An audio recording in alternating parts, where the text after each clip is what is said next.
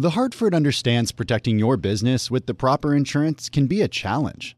The Hartford team can provide coverage to suit your industry.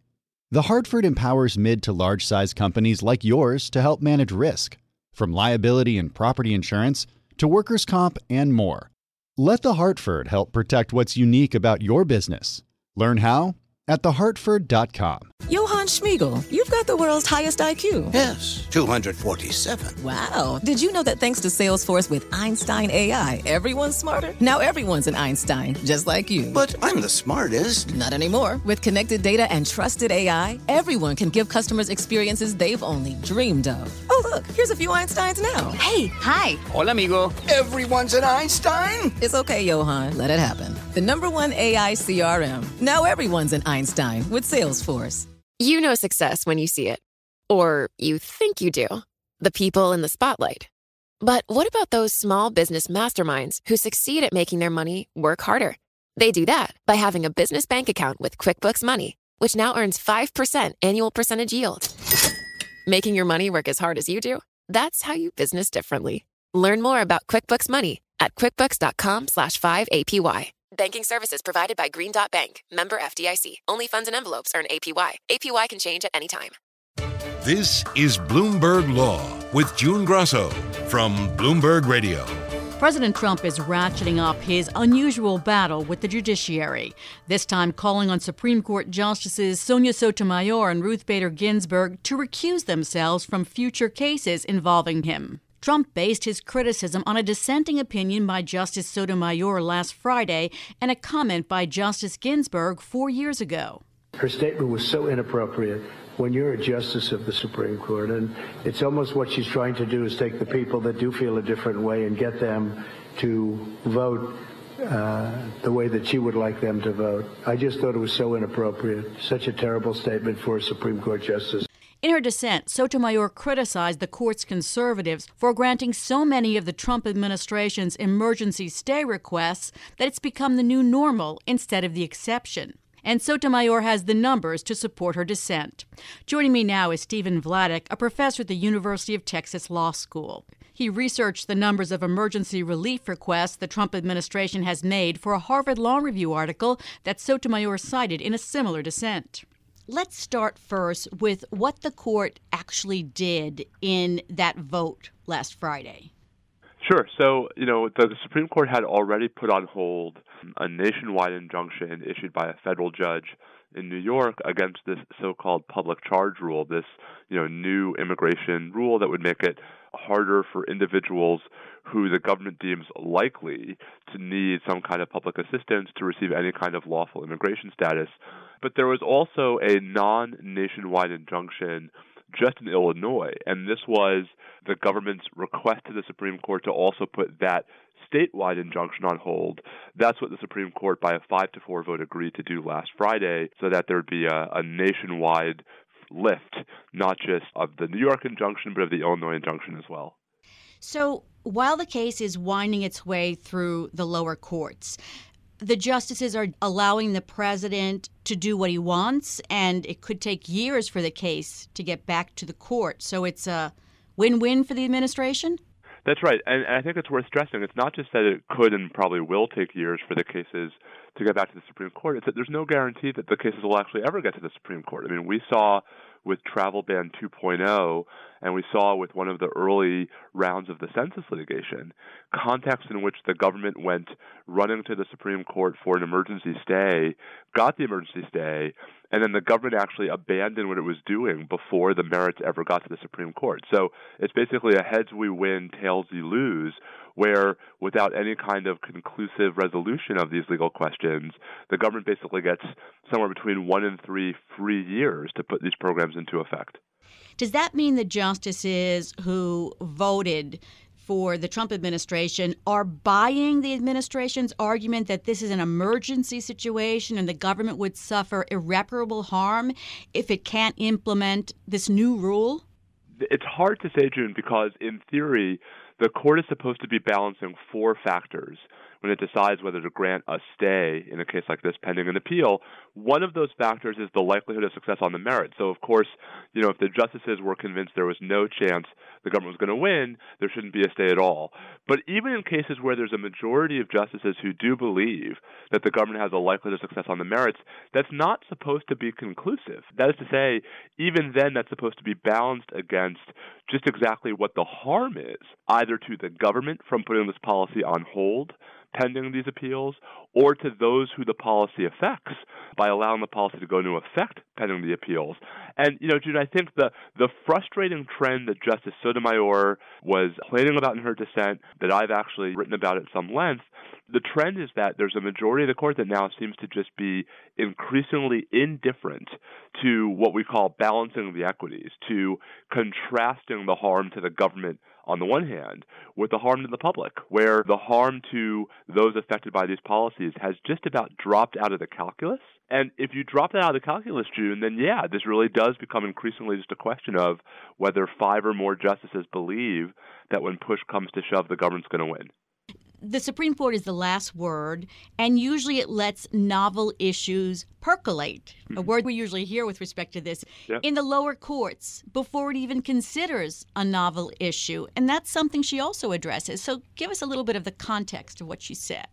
Yeah, I mean, you know, this is a court that lately has been very insistent, as the court likes to say that it's a court of review, not first view. That sentiment shows up 11 different times last term alone. And so historically, what that's meant, June, is that this is a court that's been very reluctant to grant stays, where stays really are the exception, not the rule.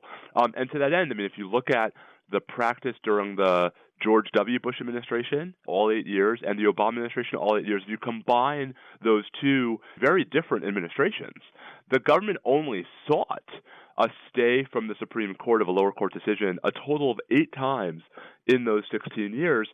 Contrast that with the first three years of the Trump administration, where the government has sought 24 stays, um, including 10 during the October 2018 term alone. So part of I think what Justice Sotomayor is complaining about is not just that the government has become so much more willing to seek this kind of relief from the Supreme Court, but that the majority, you know, even in the cases where the majority has refused to grant the relief, there's been no expression from the majority that this uptick is inappropriate, that the Solicitor General is taking advantage of the court in some respect. And so that's why I think Justice Sotomayor is rightly concerned that this is becoming the new normal, where any time the government is subject to any injunction, nationwide or not, of any policy, no matter how controversial, no matter how debatable, it runs to the Supreme Court and is able to get a stay while the litigation challenging that policy, which ultimately might succeed, goes forward. Face it, your business is unique. It faces challenges and risks that are specific to your industry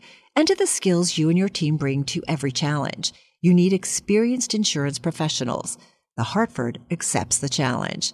The Hartford understands that protecting your business with the proper insurance can be a challenge. The Hartford team can help provide coverage to suit your industry. The Hartford empowers mid to large size companies like yours to easily manage risk, from liability and property insurance to workers' comp and more. With experience in underwriting, risk engineering services, and claims, the Hartford faces any challenge to deliver innovative, customizable solutions that your industry and your unique company demand. Let the Hartford help protect what's unique about your business.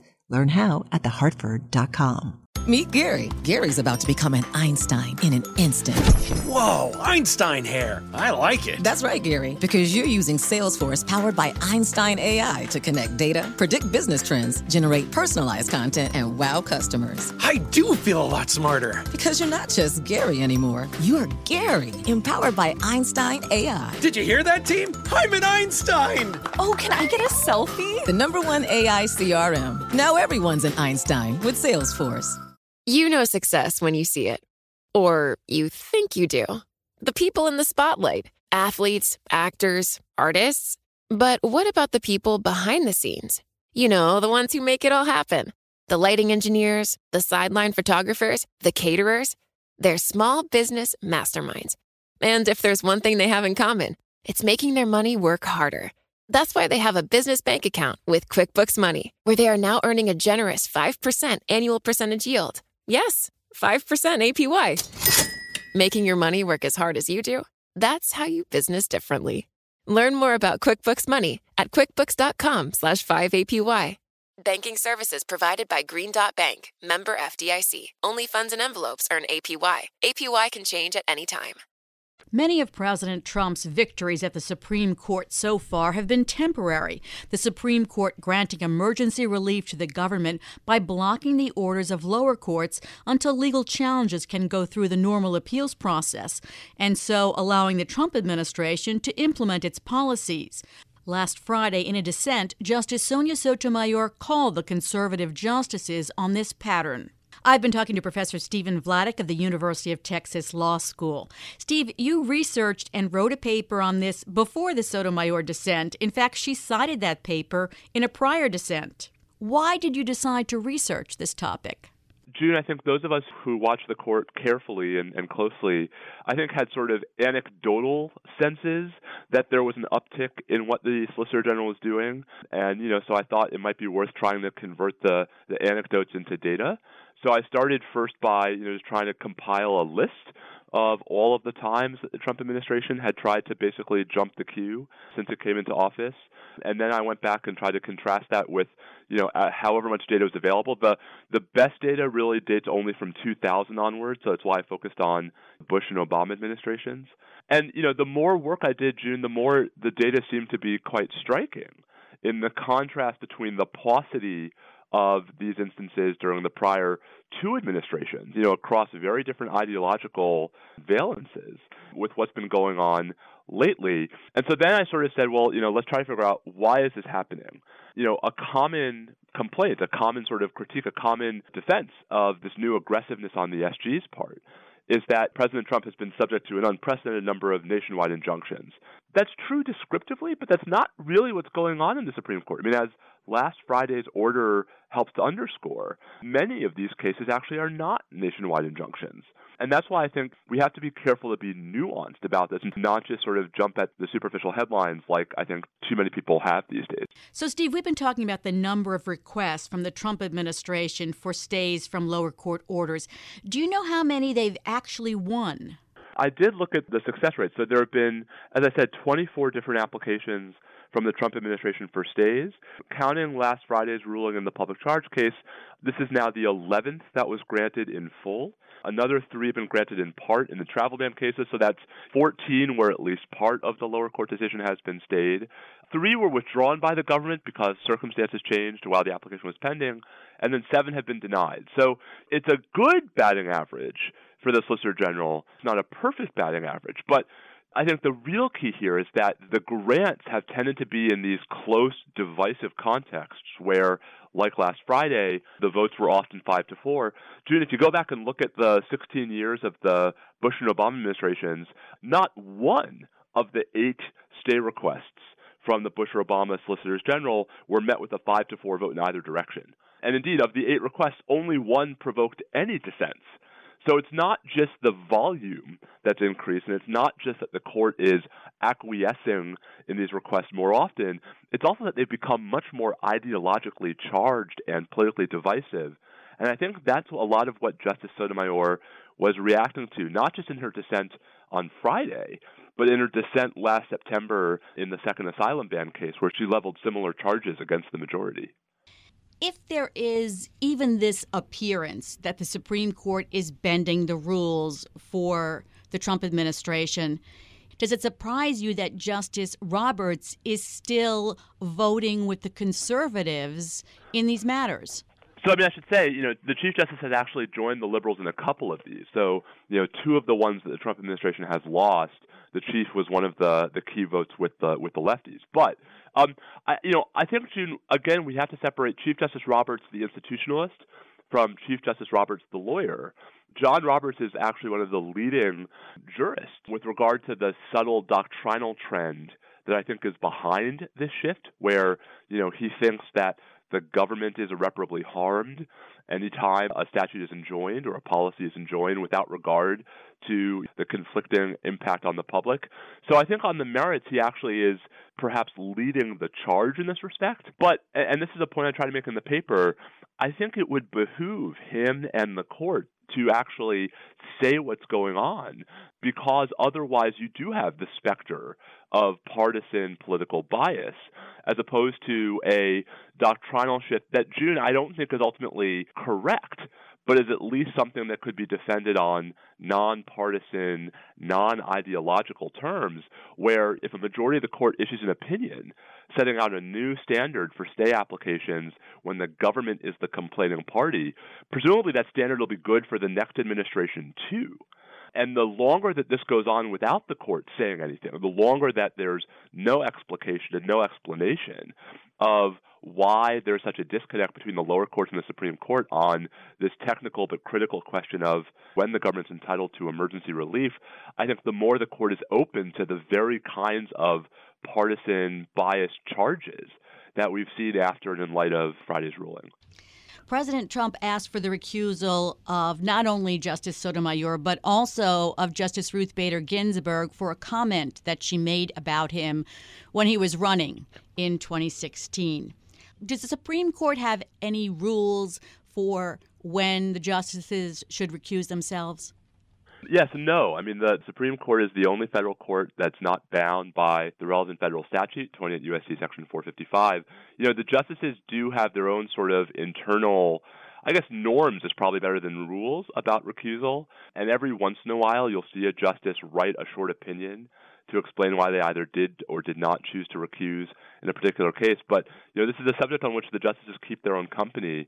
And frankly, I mean, I think the president's comments are rather wide of the mark. I mean, I think there are contexts in which we ought to be asking serious questions about whether the justices are hopelessly and irrevocably prejudiced in favor of or against a particular party. But if we started requiring the justices to recuse in any case in which we all had concerns that their minds are made up, we wouldn't have a court for very long, and we wouldn't have justices to hear most of these cases. So, you know, I think the recusal conversation is really typical Trump in effort to rile up the base, but not an especially serious legal charge. So then you're saying that there are no reasons for Sotomayor or Ginsburg to recuse themselves in Trump cases. I mean, so first I should say I think these are very separate cases. I mean, the argument apparently for Sotomayor to recuse herself is because of something she never actually said which is the Fox News version of her dissent from Friday that she accused the majority of pro Trump bias. Never says that, doesn't accuse him of that, and in any event, it's in an opinion. I actually think there's a stronger argument about some of the public comments that Justice Ginsburg has made about the president, but she's apologized for them, and she has, I think, expressed regret at making them. And I do think we ought to be careful to distinguish between the propriety of the justices speaking out publicly about politicians, individuals in the news, cases in the news, etc., versus what they write in their job as justices in their opinions. The notion that justices should ever be asked to recuse because they write a dissent where they are concerned that the majority is tipping the scales in favor of an institutional litigant, I think is a pretty dangerous path to go down and why I would treat the Sotomayor and Ginsburg cases very differently. I don't think either of them have any need to recuse, but I think the, the Sotomayor case is almost frivolous. Thinking back to Justice Antonin Scalia, he wrote quite a few dissents that were fiery.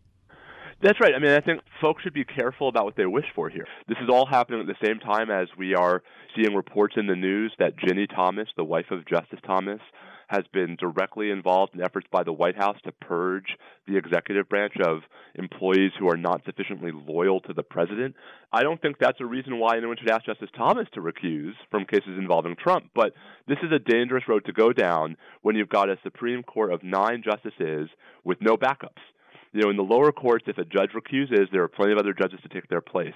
That's not true for the Supreme Court, and I think that really helps to underscore why the recusal conversation is often simply about messaging and not really substantive concerns that the justices are somehow more or less able to discharge their duties in particular cases. And finally, the Philadelphia Bar Association has come out in a statement condemning recent unwarranted attacks on the rule of law and judicial independence. And Chief Justice Roberts in 2018 came back with a surprising comment when Trump called a judge who ruled against an administration policy, an Obama judge. We haven't heard anything from either Chief Justice Roberts or Justice Sonia Sotomayor doesn't this call for a word from the chief? It certainly doesn't call for a word from Justice Sotomayor. I mean, I think Justice Sotomayor should just keep doing her job and keep her head down and let people defend her. I was heartened by his statement in 2018. Um, I, I think it was a very deliberate and calculated statement on the chief's part. I've been surprised at how little he has said since June, and I think you know we saw some of that during the impeachment trial in the Senate. You know, the one time the chief chose to sort of speak up was to chastise both sides for their lack of decorum. I think it would be helpful to have the chief, if not the entire court, somehow push back against these attacks on, for example, Judge Jackson in the Roger Stone case.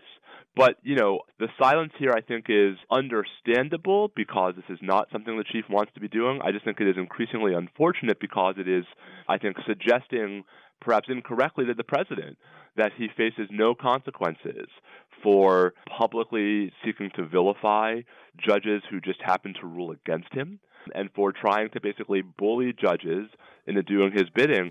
And June, in that respect, I don't think it's a coincidence that the president, you know, is on this campaign against Justices Sotomayor and Ginsburg um, with less than a month before the Supreme Court's going to hear three cases about his financial records. Thanks so much for being on Bloomberg Law, Steve. That's Stephen Vladeck, a professor at the University of Texas Law School. I'm June Grosso, and this is Bloomberg.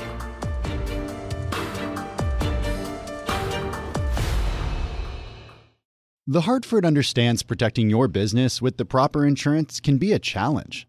The Hartford team can provide coverage to suit your industry.